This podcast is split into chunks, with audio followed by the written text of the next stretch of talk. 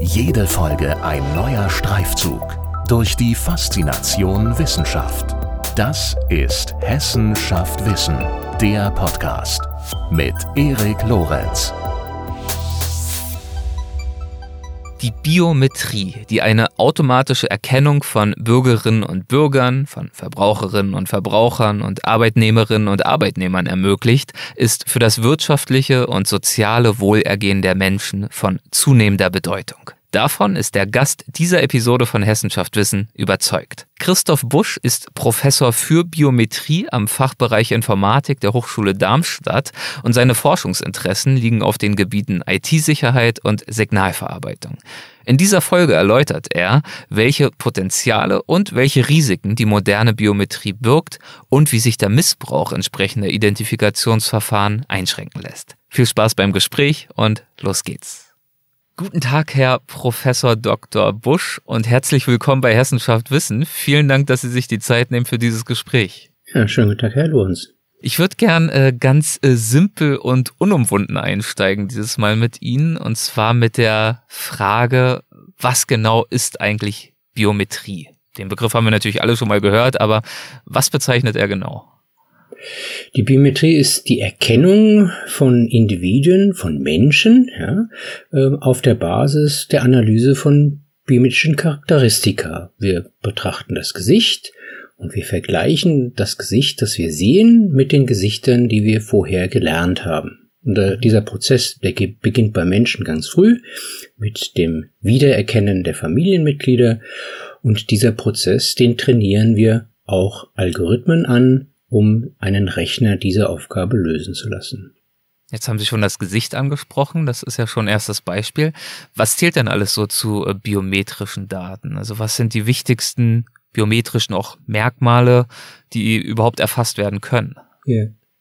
Die biometrischen Charakteristika, die relevant sind, sind in erster Linie die ähm, Teile des Körpers, das Gesicht, vielleicht auch Teile des Gesichtes. Wir gucken auf die Augen, auf das Irismuster.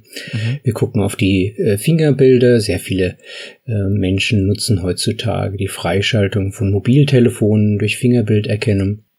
Aber wir können natürlich auch auf Funktionen des Körpers achten. Ja, und dann nehmen wir als Beispiel mal die Unterschrift, wie, wie Sie schreiben. Das ist nicht nur das Unterschriftsbild, sondern Sie können auch, während Sie schreiben, die Geschwindigkeit und den Druck messen. Das ist dann ein sogenannter Behavioral Biometrics, also eine Funktionsmessung. Und also in dieser so Art, Kategorie. So verstehe ich sie, so eine Art verhaltensbezogenes genau. Merkmal genau, dann in dem Fall. Genau. Genau. Okay. Ja? Versus, was Sie vorher gesagt hatten, äh, das sind dann eher ja, physiologische Merkmale oder wie würde Richtig. man das? Okay. Mhm. Ja. Aber ich hatte Sie unterbrochen.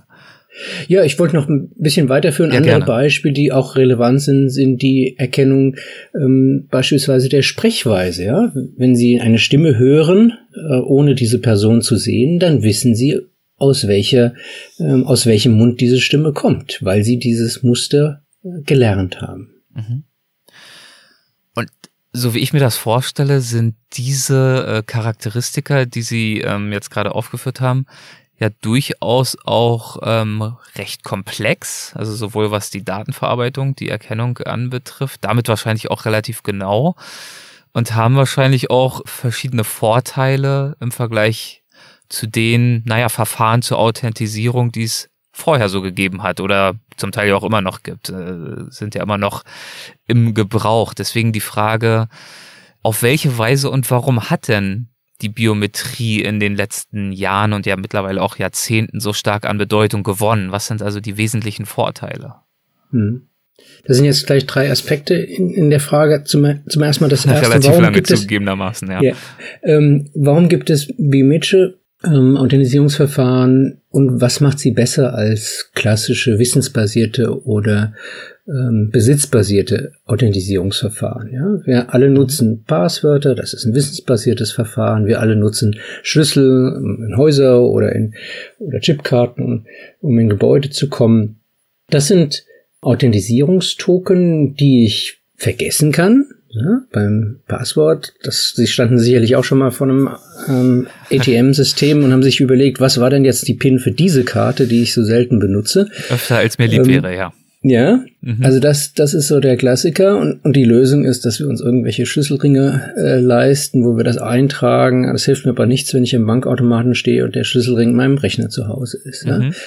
Also da ist vielleicht ganz gut, ähm, wenn man eine Biometrie hat, die das ersetzt, aber das ist selten in, in Deutschland der Fall.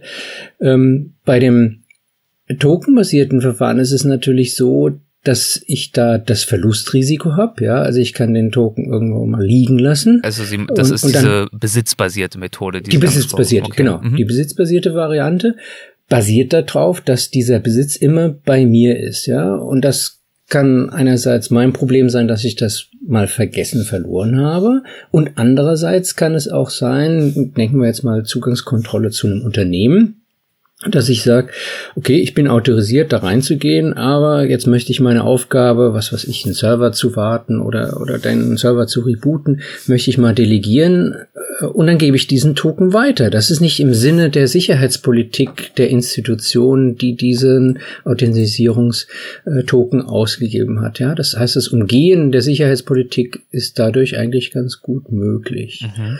Und ähm, das macht die Biometrie eigentlich so interessant, dass ich da das Weitergeben dieser biometrischen Charakteristika mir nicht leisten kann. Ja? Jetzt kann man darüber spekulieren, ob ich irgendwie den Finger abschneiden kann. Äh, und da gibt's äh, natürlich auch Szenarien, wo, wo man sagt, das ist möglich, aber das würde ich schon als Horrorszenario bezeichnen.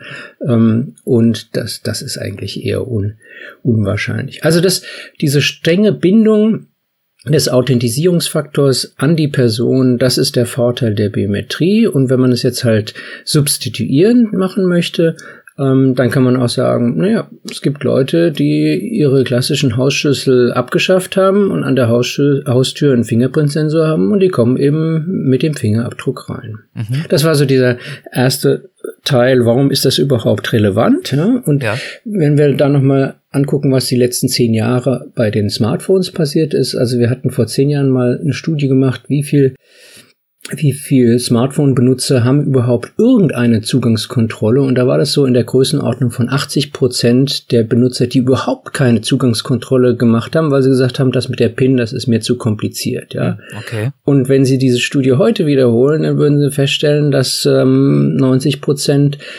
Gesichtsbiometrie oder Fingerbilderkennung nutzen. Ja, das heißt, da hat sich ganz viel getan. Weil das einfach deutlich komfortabler ist in der Nutzbarkeit. Genau. Genau, genau.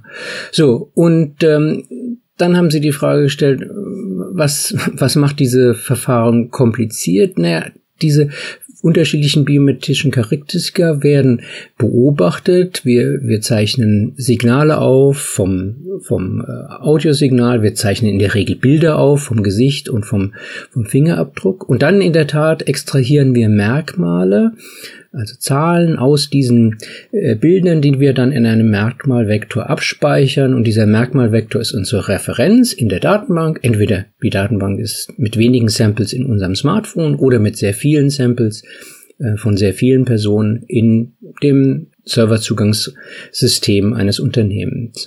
Mhm. Und wenn ich dann mich authentisieren möchte, wird eine Probe erstellt, also wieder ein Bild. Aus diesem Bild werden wieder Merkmale extrahiert und diese Merkmalsvektoren der Probe werden verglichen mit den Merkmalsvektoren der Referenz.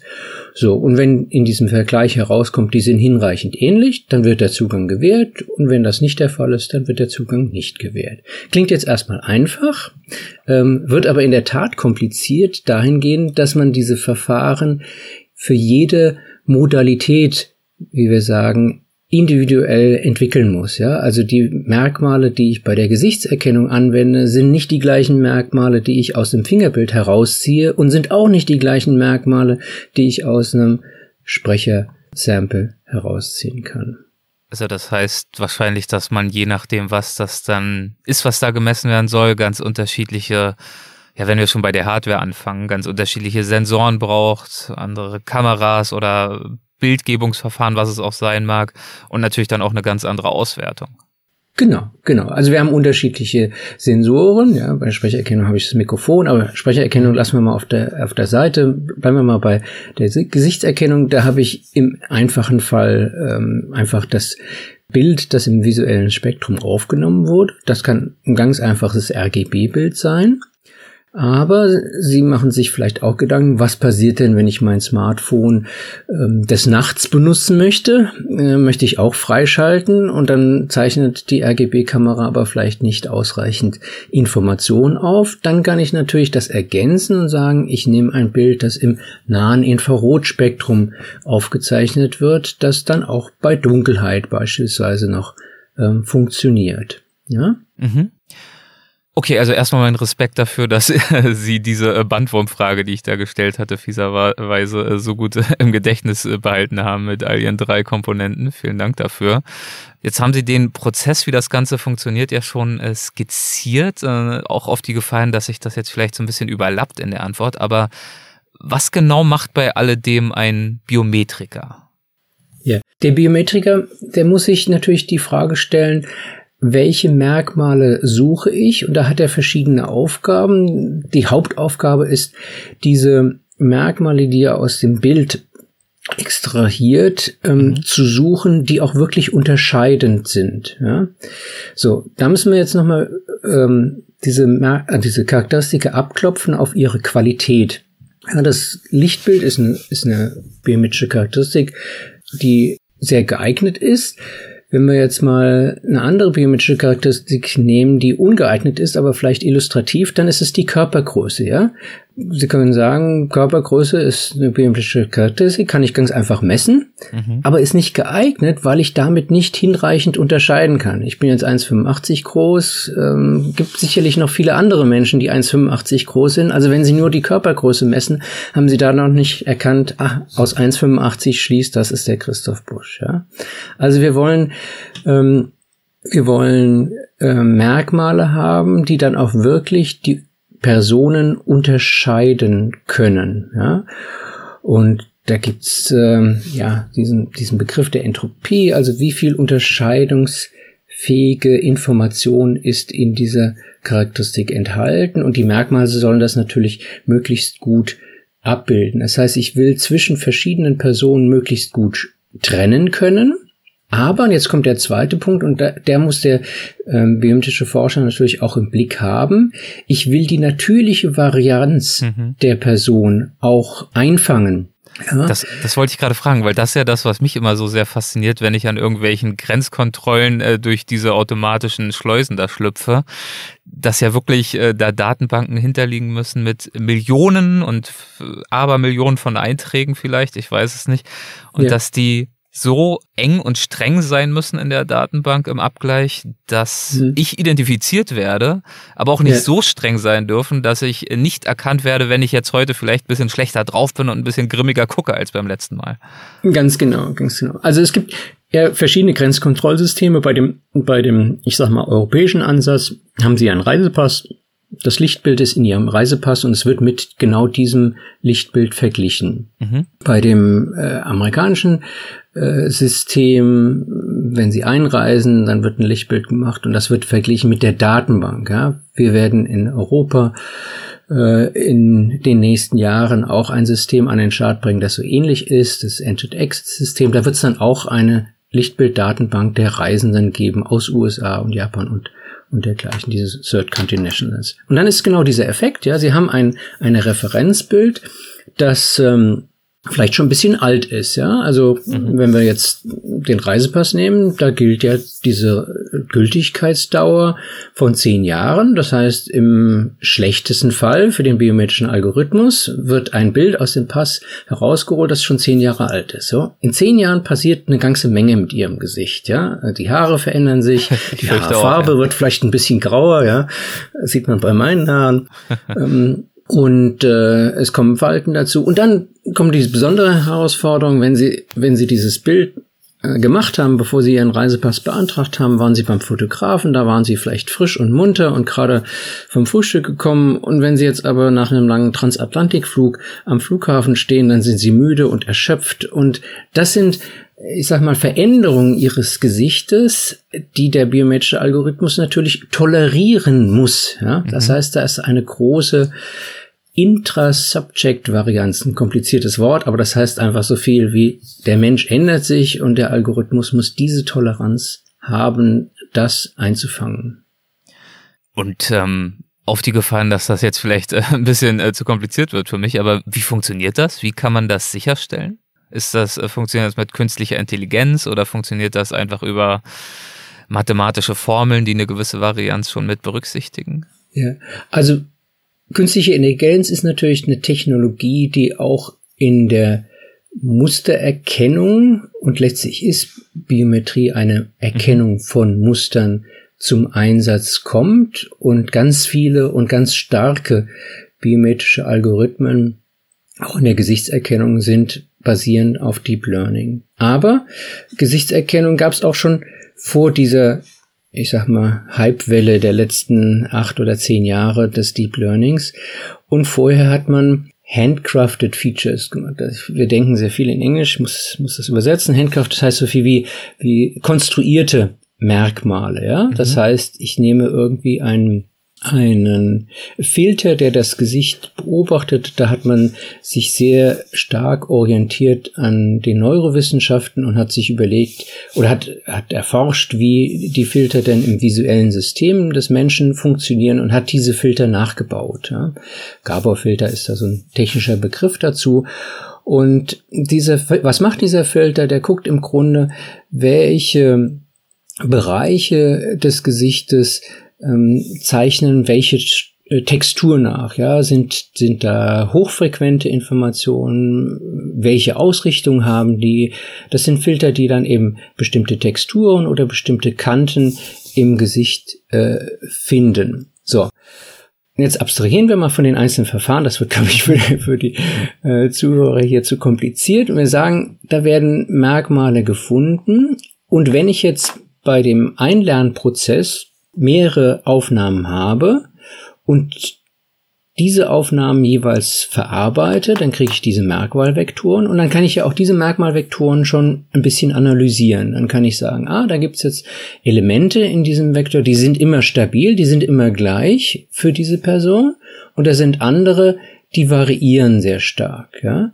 Und dann kann ich quasi identifizieren, welche sind denn die, die wirklich stabil bleiben. Das ist jetzt ein Ansatz, wie man mhm. das machen kann, aber der ist hoffentlich nachvollziehbar.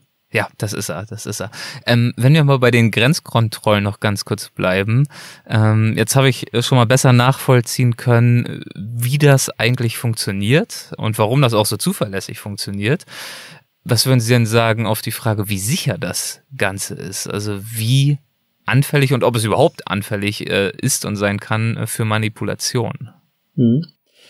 Also sicher heißt Zuverlässigkeit in der, im ersten Schritt und im, mhm. im zweiten Schritt Manipulation.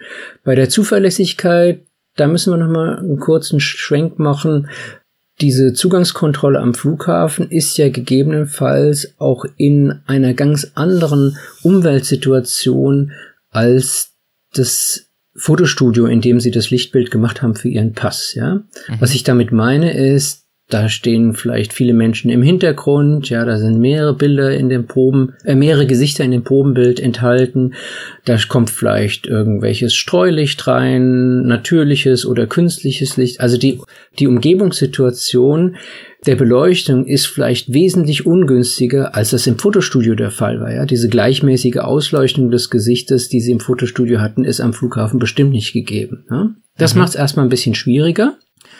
Und dann haben wir diesen Bereich der Angriffe auf biometrische Systeme. Ja? Und da gibt es eine ganze Reihe von, von Angriffsvektoren. Äh, es könnte sich jemand an dieser Datenbank äh, zu schaffen machen. Ja, das gab es auch tatsächlich. Also diese großen Datenbanken ähm, wurden auch in der Tat in der Vergangenheit angegriffen. Das ist ein Grund, warum das vielleicht gar, gar keine so gute Idee ist, so eine große Datenbank zu haben. Ja. Und ähm, äh, wir Europäer sind ja sehr dafür, dass wir äh, dezentrale Datenbanken haben. Und ganz dezentral ist, wenn man das Referenzbild eben in seinem eigenen Pass hat. Mhm. Aber gehen wir mal von dem eigenen Pass aus. Ich habe jetzt einen Reisepass, der von der Bundesrepublik Deutschland für mich ausgestellt wurde. Dieser Reisepass würde in einem konstruierten Szenario von einem Angreifer gestohlen. Dieser Angreifer möchte mit meinem Reisepass reisen und ähm, jetzt hat er natürlich die Aufgabe, wie kann er sein Gesicht ähm, in eine solche Form bringen, wie sie dem Referenzbild in meinem Pass entspricht. Ja? So, wenn er diesen Angriffsweg gehen möchte, dann hat er eigentlich aus meiner Sicht äh, drei Optionen, die vielleicht einleuchtend sind. Die erste Variante ist, ähm, er druckt sich ein Bild, was er von mir findet oder was er natürlich in dem Pass auch sieht. Er druckt sich das aus, ja. Und wenn er jetzt durch dieses Gate im Flughafen geht, dann hält er diesen Ausdruck vor sein Gesicht und hofft, dass die äh, biometrische Erkennung ihn reinlässt. Diese Hoffnung ist unbegründet. Das äh, Gate wird sehr wohl erkennen, da ist eine Person. Diese ja. Person hat ein, ein, flaches Stück Papier vor sich oder Vielleicht war er auch so schlau und hat das auf irgendein Display gemacht, um so ein Tablet, um höhere Qualität zu machen. Aber auch das ist unbegründet. Das wird nicht funktionieren. Mhm. So, der zweite Versuch, den er starten könnte, wäre zu sagen, gut, ich weiß, dass da keine flachen Ausdruckbilder an, anerkannt werden. Ich bastel mir eine Silikonmaske. Ja? Mhm. Und diese ja. Silikonmaske ziehe ich ja über mein eigenes Gesicht und dann ist das nicht so auffällig. Das ist erstens Klingt schon mal vielversprechender. Klingt vielversprechend, ja. Und äh, Sie kennen das aus Hollywood. Die, diese ja. Silikonmasten sind auch durchaus in einer Qualität, wo Sie im ersten Anschein das vielleicht auch gar nicht so gut erkennen können, dass das jetzt eine Silikonmasse ist und keine natürliche äh, Gesichtsform und Gesichtsstruktur. Mhm. Das klingt erstmal gut und abgesehen von dem Aufwand ist das ein vielversprechender Angriff. Da ist es allerdings so, dass wenn diese Grenzkontrolle sich dieses Angriffsvektors bewusst ist, dann hat sie Gegenmaßnahmen mhm. eingebaut. Ja?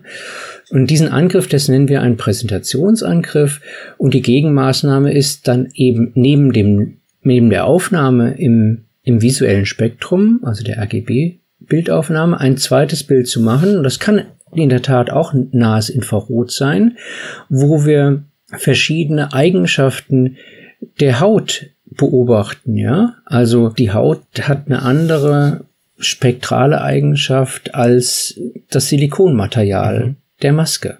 Mhm. Und dann kann ich eben feststellen, ah, das ist gar keine Haut, die da äh, zu sehen ist, sondern das ist eine Silikonmaske. Ja? Okay. Da kann man jetzt nicht sagen, alle Grenzkontrollen dieser Welt haben das eingebaut, aber ich würde mal sagen, alle, die sicherheitsbewusst sind, äh, sollten das haben und haben das wahrscheinlich auch. Mhm.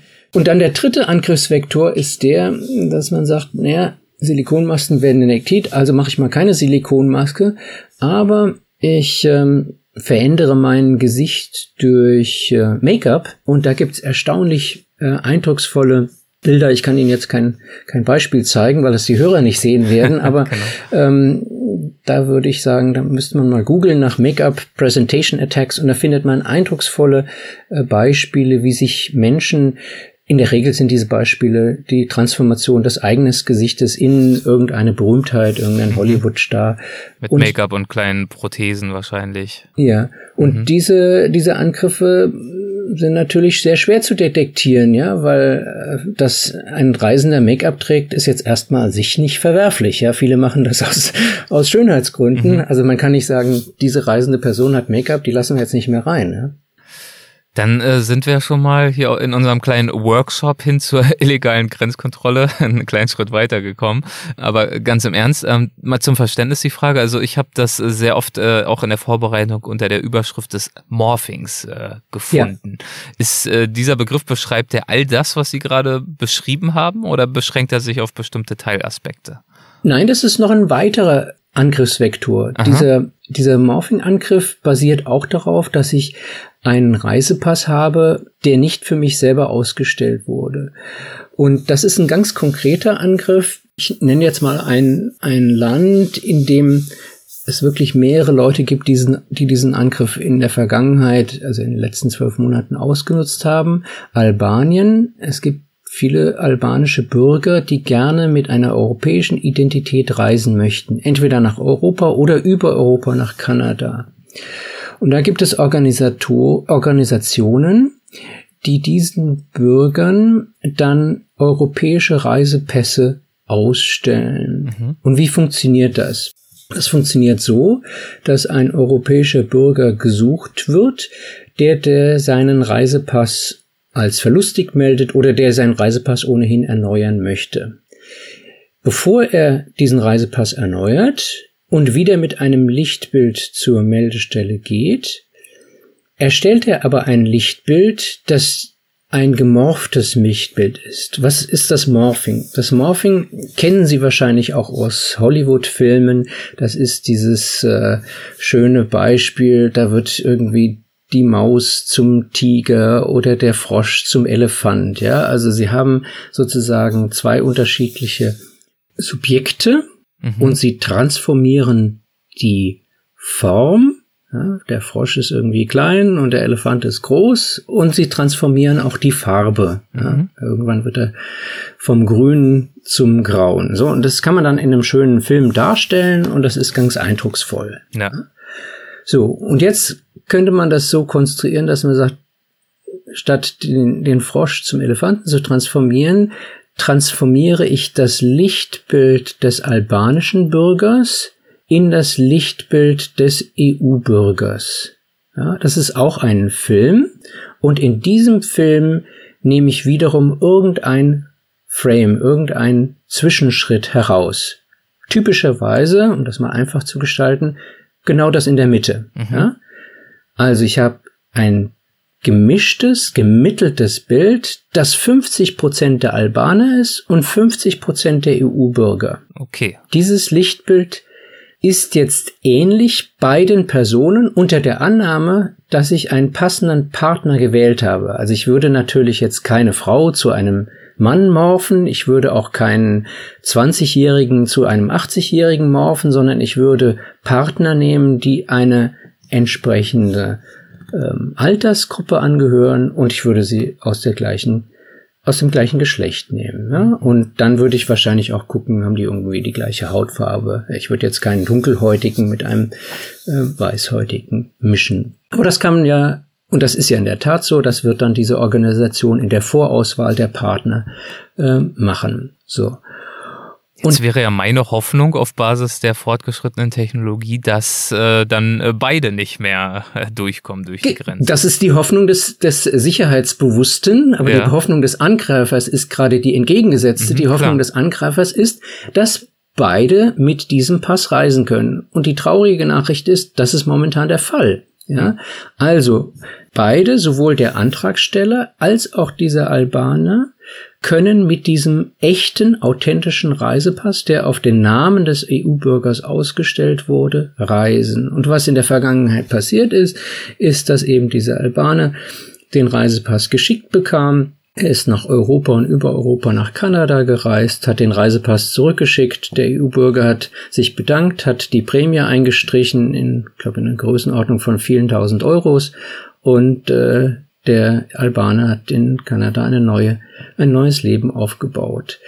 So, und wenn das so ist, dann ist natürlich der ganze Sinn und Zweck dieser Grenzkontrolle, die auf Reisepässen basiert, sinnlos, ja. ja. Und erstmal muss man noch die Frage beantworten, warum funktioniert das denn? Warum ist dieser Angriff erfolgreich? Und da sind wir wieder bei einem Punkt, den wir ganz am Anfang des Gesprächs schon, schon hatten. Diese biometrischen Systeme sind tolerant und müssen tolerant sein für die Veränderungen durch Alterung, durch Müdigkeit äh, und, und, und, ja. Und wenn Sie jetzt eben das Bild des Albaners mit dem Bild in einem Reisepass vergleichen, dann sagen Sie, na ja, der ist da schon ein bisschen enthalten. Ja, er ist ja auch zu 50 Prozent enthalten. Ja, ja, und das ist im Rahmen der Toleranz des biometrischen Systems. Jetzt wird mir auch klar, ich habe auf Ihrer Website auch äh, gefunden, ihrer Aussage, ähm, genau mit dieser Herausforderung umzugehen, das sei ihre bisher wohl schwierigste Forschungsherausforderung, aufgrund genau dieser Komplexität. Genau, das ist auch so. Und äh, es ist eigentlich so, dass es eine ganz einfache Lösung gibt, ja. Mhm. Und ich arbeite ja auch einen Teil meiner Zeit in Norwegen. Als ich die Norweger mit diesem Problem konfrontiert habe, haben die gesagt, wieso ist das denn ein Problem? Wir zeichnen doch die Bilder live auf in der Polizeistation. Ja? Die Norweger, die, die Dänen und die Schweden machen seit Jahren Live-Enrollment. Das heißt, man kommt nicht mit einem ausgedruckten Bild dorthin, äh, sondern das Bild wird von einem Polizisten in der Meldestelle gemacht ja? Mhm. oder von einem ähm, Mitarbeiter des, der Behörde. dann habe ich dieses Problem, das ich skizziert habe, ja gar nicht. Aber leider sind nicht alle EU-Länder so schlau gewesen wie die Skandinavier und es ist nun mal ähm, dem Angreifer egal, ob er jetzt einen norwegischen Pass hat, den wird er nicht kriegen, oder einen deutschen Pass oder einen französischen Pass. Ja, also solange viele EU-Länder mit diesem gedruckten und gescannten Lichtbild arbeiten, solange haben wir alle das Problem. So, also diese diese einfache Lösung, alle EU-Länder wechseln auf Live-Enrollment, die ist ähm, meine große Hoffnung. Dafür setzen Sie sich ja auch ein. Dafür setze ich mich auch ein, ja. Ähm, Im, ja, das war jetzt schon im vorvergangenen Jahr, also im, im Herbst Winter 2020 hat der Bundestag eine Gesetzesänderung beschlossen, dass in Deutschland zumindest ab dem Jahr 2025 dieses Live-Enrollment dann verpflichtend sein wird. Ja, mhm. dann wird also Deutschland äh, gewechselt haben. Aber andere EU-Länder, da steht dieser Wechsel in weiter Ferne. Ne? Das heißt, in der Zwischenzeit versuchen wir unser Bestes, solche Morphing-Angriffe zu detektieren. Und mhm. das ist in der Tat die schwierigste Aufgabe, die ich in all den 25 Jahren, in denen ich jetzt schon Biometrieforschung mache, ähm, hatte. Und wir haben so eine leichte Chance in dem Ansatz des Differential Morphing Attack Detections, was heißt Differential, dass ich eben zwei Bilder habe und die Unterschiede zwischen diesen beiden Bildern auswerten kann. Und warum habe ich zwei Bilder? Naja, wenn ich einen Pass vorlege, dann habe ich das Bild aus dem Pass, das ich heraushole. Das ist jetzt das Verdachtsbild, weil ich nicht weiß, ist das jetzt ein echtes Bild oder ist das ein gemorftes Bild. Und ich habe das zweite Bild aus meinem Gate. Da weiß ich ganz bestimmt, das ist ein echtes Bild. Ja? Mhm. So, und jetzt mache ich es mal ganz, ganz simpel. Ich kann ja im einfachen Fall beispielsweise auf die unterschiedliche Geometrie achten, ja. Also ich kann ja im Gesicht auch auf die Landmarken, ich sag jetzt mal die, die, die Eckpunkte der Augen, die Eckpunkte de, des Mundes und, oder die Länge der Nase. Und wenn diese geometrischen Verhältnisse in dem Probenbild anders sind als in dem äh, Bild aus dem Reisepass, dann habe ich da schon mal einen Verdacht. Wobei dieser Vergleich ja sowieso nach meinem Verständnis stattfindet, oder? Also das ist ja, ja der ja. gesamte Punkt. Das ist einer der Merkmale, die wir, die wir analysieren. Das ist jetzt auch kein, kein hinreichendes äh, Merkmal, aber das ist eins der Merkmale, das mhm. wir analysieren. Also ich, ich analysiere quasi eine bestimmte Information, die geometrische Positionierung jetzt des Auges oder des Mundes und ich analysiere die Differenzen. Ja, mhm. und durch diese Differenzvektoren, da habe ich eine leichte Chance, einen solchen Angriff zu, ähm, zu beobachten, zu bemerken. Hm. Äh, ist eine faszinierende Aufgabe, muss ich sagen. Also wahnsinnig wichtig, politisch auch gesehen. Deswegen sind sie da ja auch durchaus gefragt und aber auch sehr, sehr komplex in der Umsetzung. Das haben sie ja deutlich gemacht. Ja. Wie ist das eigentlich? Wird Biometrie ähm, vor allem oder sogar fast ausschließlich in solchen Zusammenhängen genutzt? Also in Sicherheitszusammenhängen zur Identifizierung beziehungsweise Authentifizierung von Menschen oder ähm, wird sie auch in anderen Bereichen eingesetzt? Sie wird auch in anderen Bereichen eingesetzt. Also ich würde jetzt mal sagen, die, die Nutzung des ähm, Smartphones mhm.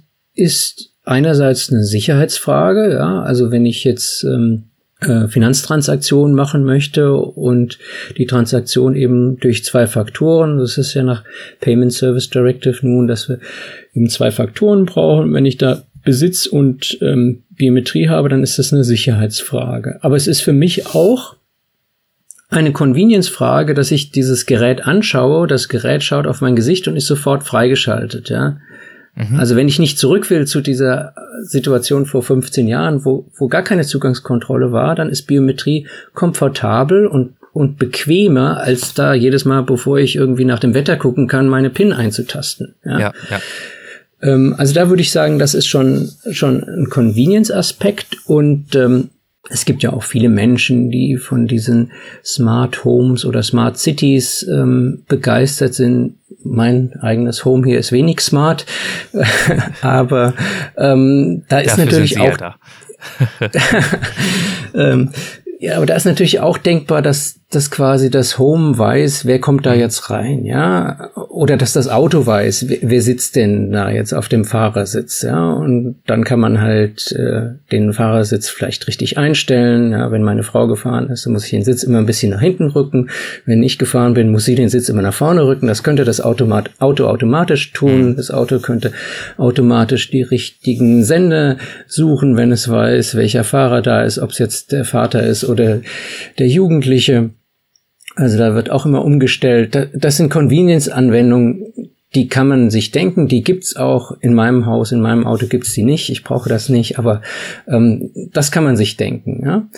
So und und wenn man jetzt überlegt, ähm, wo kommt Biometrie noch zum Einsatz, dann muss man natürlich auch den Bereich der Strafverfolgung im Kopf haben. Mhm. Und da würde ich sagen, das zählt ja, in gewisser Weise auch zur Sicherheit dazu, weil Strafverfolgungsbehörden sind Sicherheitsbehörden des Landes und ähm, die nutzen schon Fingerbilderkennung seit vielen Dekaden, also mehr als 100 Jahren. 1900 2005 wurde das, glaube ich, in Deutschland eingeführt. Ja, ja, ja das ging schon äh, weit vor der Digitalisierung los. Bisher war ja, glaube ich, genau. so der Eindruck in unserem Gespräch, dass die Biometrie sehr eng oder vielleicht sogar fast zwangsläufig mit der Digitalisierung auch verbunden ist, aber das ist ja nicht unbedingt der Fall. Das ist nicht der Fall, das ist nicht ja. der Fall, ja. Also ich meine, 1905 gab es keine digitalen Systeme, da gab es auch keine künstliche Intelligenz. Ähm, das ist genau mein Punkt. Also mhm. Biometrie ist, ist, ein, ist ein Konzept, ist ein Verfahren. Das kann man mit künstlicher Intelligenz machen, aber das konnte man auch schon vorher machen. Und bei der Fingerbilderkennung, das ist vielleicht auch ein ganz äh, anschauliches ähm, Verfahren. Wenn Sie mal die Chance hatten, ein Fingerbild von sich selbst ähm, anzuschauen oder wenn Sie eine hochauflösende Kamera haben und mal ein Fingerfoto machen, dann sehen Sie ja, dass Sie viele Leisten auf der Fingerkuppe haben. Mhm. Und diese Leisten kann man natürlich ähm, sehr schön verbildlichen. Wenn man heutzutage einen Fingerabdrucksensor hat, dann macht er das gleich mit einem schönen digitalen Bild. Und früher, 1905, da hat man das so gemacht, dass man den Finger dann auf ein, ein Tintenpad gelegt hat und dann den Finger anschließend auf ein Stück Papier und dann hatte man ein analoges Bild. Und in diesem analogen Bild konnte man zwei Dinge tun. Erstens konnte man die Form des Fingermusters beurteilen. Sind das irgendwelche Schleifen? Sind das irgendwelche Wirbel? Also mhm. das Muster als solches. Und diese Leisten, es sind ja viele parallele Leisten, die haben Verzweigungspunkte und Endpunkte. Das sind sogenannte Minutienpunkte. Und deren Position und ob jetzt da eben eine Verzweigung oder ein Endpunkt ist und die Winkel dieser, dieser Leisten an diesen Verzweigungspunkten, das sind Merkmale, die man heutzutage automatisch analysiert und die man halt damals äh, explizit markieren konnte und äh, damit sozusagen identifizieren konnte, ob der Fingerabdruck, den man an einem Tatort gefunden hat, zu dem Fingerabdruck in der Datenbank, in der analogen, damals analogen Datenbank von bekannten Kriminellen korrespondiert. Ja? Und das ist ein Verfahren, was, äh, ja, kann man sagen, äh, um 1850 ähm, ja, etabliert wurde, haben die Engländer, die Franzosen einen sehr großen Anteil daran. Bei uns ist es meines Wissens 19, Anfang 1905, 19 äh, in, den, in den Einsatz gekommen in der ja.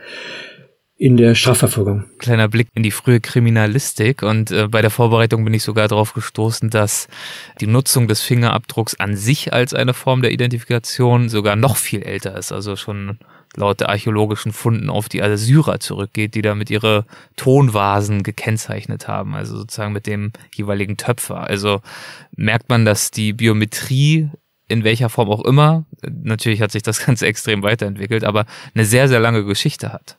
Genau, genau, mhm. genau. Die Chinesen haben das gemacht vor vielen, vielen Jahrhunderten. Wir haben auch, äh, das hatte ich mal in einem ganz alten Lehrbuch gefunden, aus Nordamerika gab es Indianerstämme, die zwar das nicht zur Identifizierung benutzt haben, aber die diese Fingermuster äh, dann in Höhlenzeichnungen festgehalten haben. Das heißt, also dass sie zumindest sich bewusst waren, dass es diese Muster gab und die dann irgendwie archivieren wollten. Ne? Nun sind wir natürlich heute aber in einem Zeitalter, das äh, sehr digital ist und ähm, das in dieser Kombination aus Biometrie, was ja naturgegebenermaßen was sehr Persönliches ist, es sind meine körperlichen Informationen, das ja. in Verbindung mit der Digitalisierung ähm, doch beim ein oder anderen oder der ein oder anderen auch ein gewisses Unwohlsein äh, verursacht.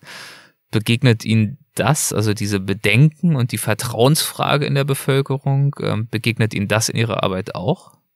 Ja, ja, natürlich. Das ist ein, ein wichtiger Bestandteil unserer Arbeit und, und darauf fokussieren wir uns auch. Also wir machen jetzt in unserer Arbeitsgruppe nicht nur Morphing Attack Detection Verfahren, sondern wir machen auch schon seit sehr vielen Jahren Template Protection Verfahren oder wir kümmern uns darum. Und was heißt Template. Protection? Mhm. Das heißt, dass wir in, in der Privacy-Arbeit nennt man das Privacy Enhancing Technology, also dass man ein, einen algorithmischen Ansatz sucht und wählt, der den Schutz der sensitiven Daten erhöht. Ja?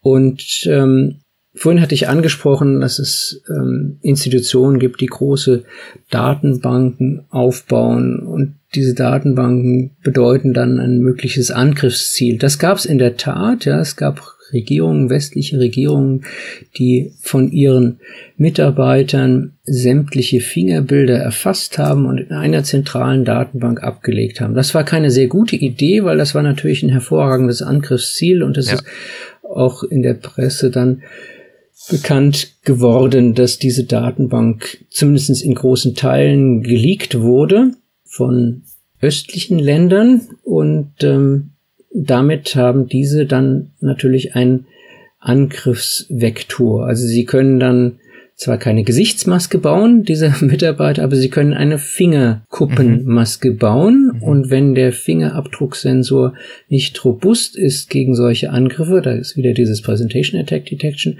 dann ist ein solcher Angriff erfolgreich und dann kann ein, sag ich jetzt mal, ein Spion, ein Agent in eine Behörde, die mit Fingerabdrucksensoren ausgestattet ist, in der Zugangskontrolle eintreten. Das ist ein großes Problem. Ja? So, aber auch muss man natürlich nicht nur die Sicherheit der Behörde im Auge haben, sondern auch die Persönlichkeitsrechte der Menschen, die in dieser Datenbank gespeichert waren. Ja, wenn ich jetzt in der Datenbank gespeichert wäre und wüsste, meine Fingerabdrücke sind geleakt, dann würde ich mich sehr unkomfortabel fühlen, zumal ich natürlich auch dieses Referenzdatum des Fingerabdruckbildes gar nicht zurückrufen kann. Es ist ja mit meinem Körper verbunden. Das ist ja, ja gerade Sinn und Zweck der Biometrie, dass es eben nicht austauschbar ist. Ja. Hm. So. Wie hätte das verhindert werden können? Das hätte so verhindert werden können, dass man eben Lichtbilder gar nicht im Klartext dort ablegt. Ja? Und das ist auch gar nicht erforderlich. Und da gibt es zwei Ansätze, die wir verfolgen. Der eine Ansatz ist der, der Transformation der Merkmalsdaten durch ein Template Protection Verfahren. Das versuche ich jetzt mal ein bisschen zu illustrieren an dem mhm an dem Hash-Verfahren, das Sie von den Passworten kennen. Ja? Also wenn Sie jetzt an Ihrem äh, Computer ein Passwort eingeben, um den freizuschalten, dann ist ja dieses Passwort nicht im Klartext in der Referenzdatenbank des Computers gespeichert, sondern was Sie dort gespeichert haben, ist der Hash-Wert dieses Passworts. Sie haben also eine Transformation von dem Passwort in diesen Hash-Wort-Raum. Ja? Mhm. Also eine Verschlüsselung im Wesentlichen, ja es ist eine, ja, es ist ein bisschen, es, ja, im weitesten Sinne ist es eine Verschlüsselung, aber es ist eine, eine Transformation. Mhm. Und das Entscheidende ist, Sie müssen ja den Klartext eingeben und nicht den Hashwert eingeben. Also wenn Sie den Hashwert geklaut haben, hilft Ihnen das überhaupt nichts. Ja. ja? ja. Ja, weil es gibt ganz, ganz, ganz, ganz, ganz viele Möglichkeiten, Eingaben zu machen und nur eine einzige Eingabe bildet diesen Hashwert ab. Ja? Und sowas in der Art können wir in der Biometrie natürlich auch machen. Ähm, da haben wir so Blumenfilterverfahren gemacht, wo wir sagen, okay, da wird also aus der, aus dem biometrischen Vektor wird ein geschützter Merkmalvektor gerechnet, Blumenfiltervektor. Und wenn ich diesen, diesen, dieses geschützte Template stehle, habe ich gar nichts mhm. davon. Ja? Mhm. Das Problem bei der Sache ist, so ein bisschen, dass ich natürlich auch bei diesen Transformationsverfahren wieder die natürliche Varianz, Alterung, Änderung der Lichteinflüsse äh, und sowas auch wieder mit abfangen muss, ja. Also wenn ich jetzt eine sehr starke Alterung habe oder eine sehr starke Veränderung der Beleuchtungsbedingungen, dann würde das wieder nicht funktionieren. Das ist der eine Möglichkeit. Die andere Möglichkeit ist, dass wir uns Hilfe holen bei den, äh, bei den Kryptographen. Die Kryptographie hat ja verschiedene symmetrische Verschlüsselungsverfahren. Das heißt, ich kann das schützenswerte Gut, meinen biometrischen Referenzvektor, äh, verschlüsseln und kann ihn später wieder entschlüsseln. Das hilft mir aber nicht so viel, weil der Angreifer könnte das ja auch tun, das Entschlüsseln, wenn er dem Schlüssel habhaft wird. Und bevor ich einen Vergleich mache, müsste ich es auch entschlüsseln. Mhm. Aber die neuen Ansätze in der äh, Kryptographie, die gehen dahin, dass man sogenanntes Homomorphic Encryption macht. Und das ist ein Verfahren, wo ich Operationen in diesem verschlüsselten Raum noch durchführen kann. Und wo das sehr, wohl auch sehr viel zum Einsatz kommt, ist bei diesem Cloud-basierten Verfahren. Ja, wenn Sie dem Cloud-Betreiber nicht äh, vertrauen, aber trotzdem da irgendwelche Rechenoperationen machen wollen, dann müssen Sie das quasi in diesem Homomorphic Encryption Raum machen. Und wir versuchen das jetzt anzuwenden in der Biometrie, dass wir sagen, also in dem, in der Datenbank, da liegen Referenzvektoren, die wir mit Homomorphic Encryption verschlüsselt haben. Und wenn ich dann den Vergleich durchführe, also Probenvektor mit Referenzvektor vergleiche und mir eine Ähnlichkeitsbestimmung durchführen möchte, dann muss ich diese Referenzvektoren gar nicht entschlüsseln, sondern ich kann diese Operation in diesem kryptografischen sicheren Raum durchführen. Mhm. Ja?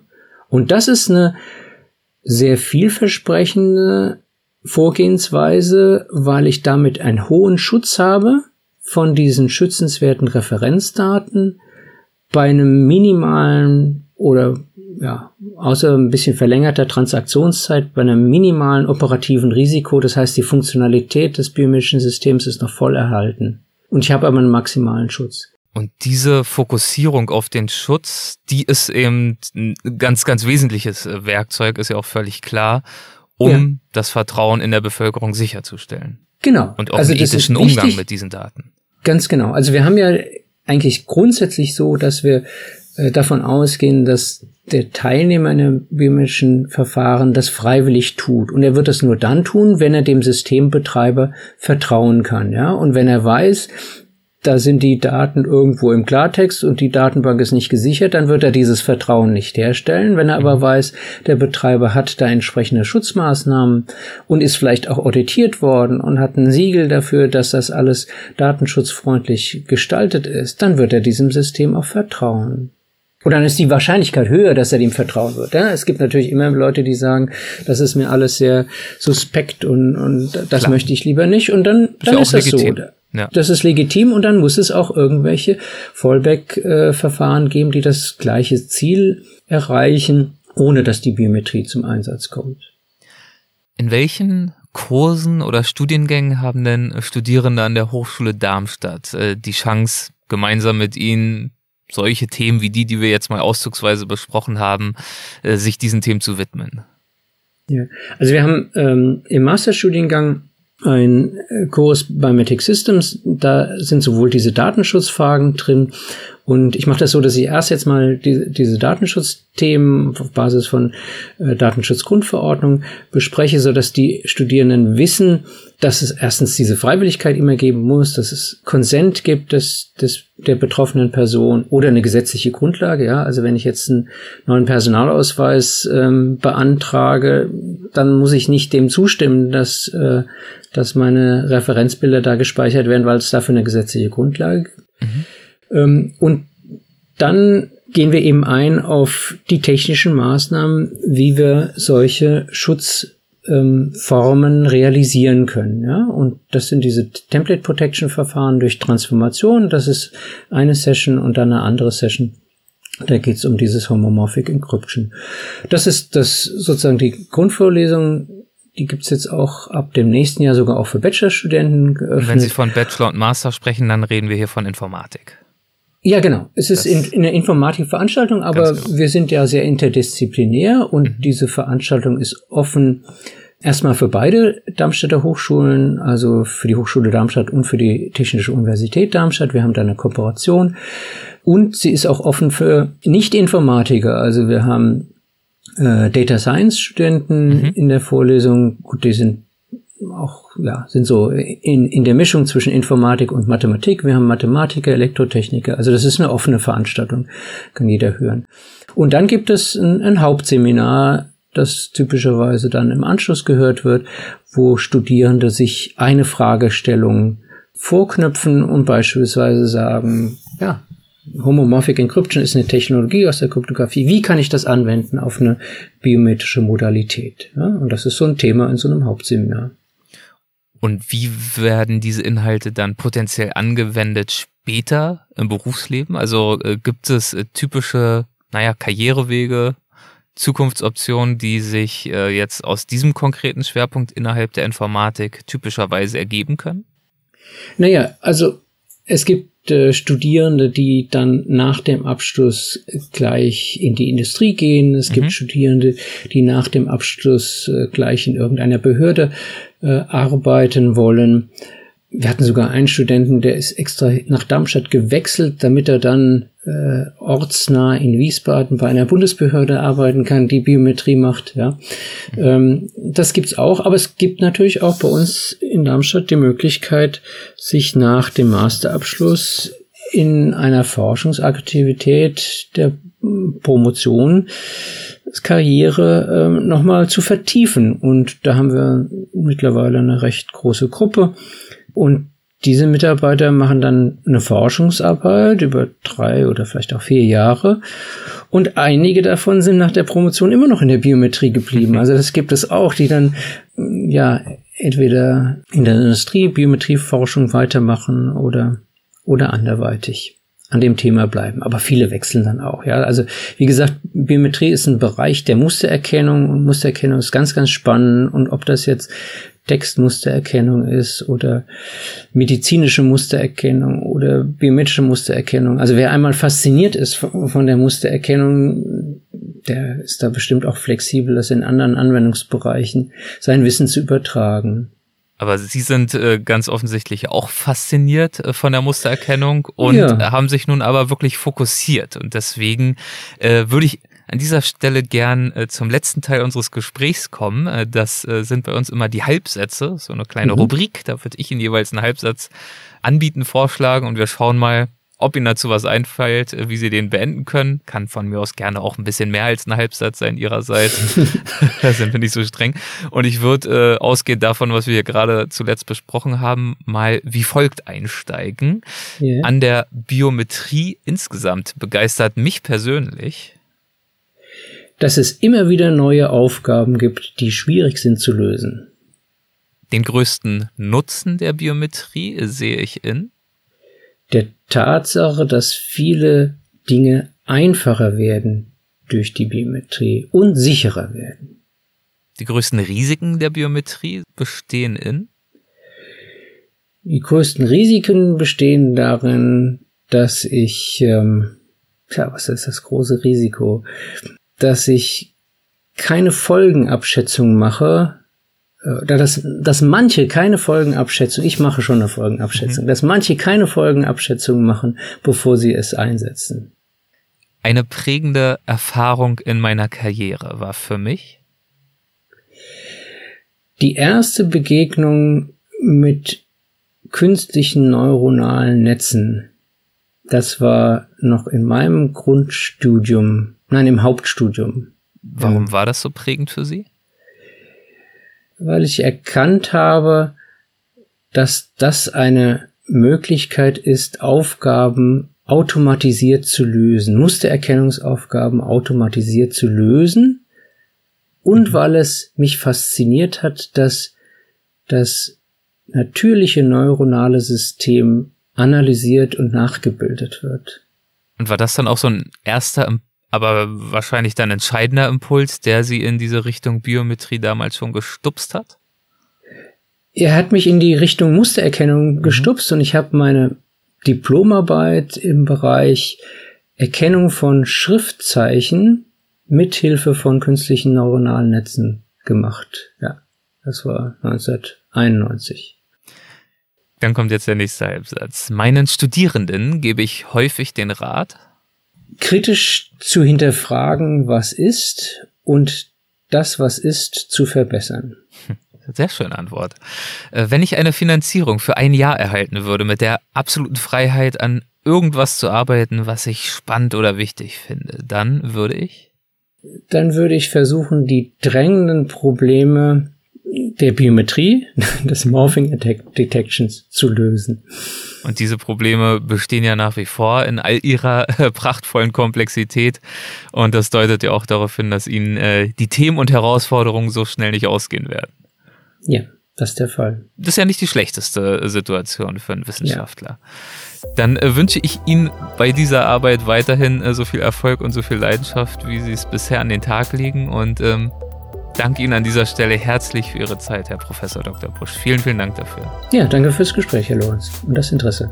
Dankeschön. Machen Sie es gut. Hessen schafft Wissen, der Podcast.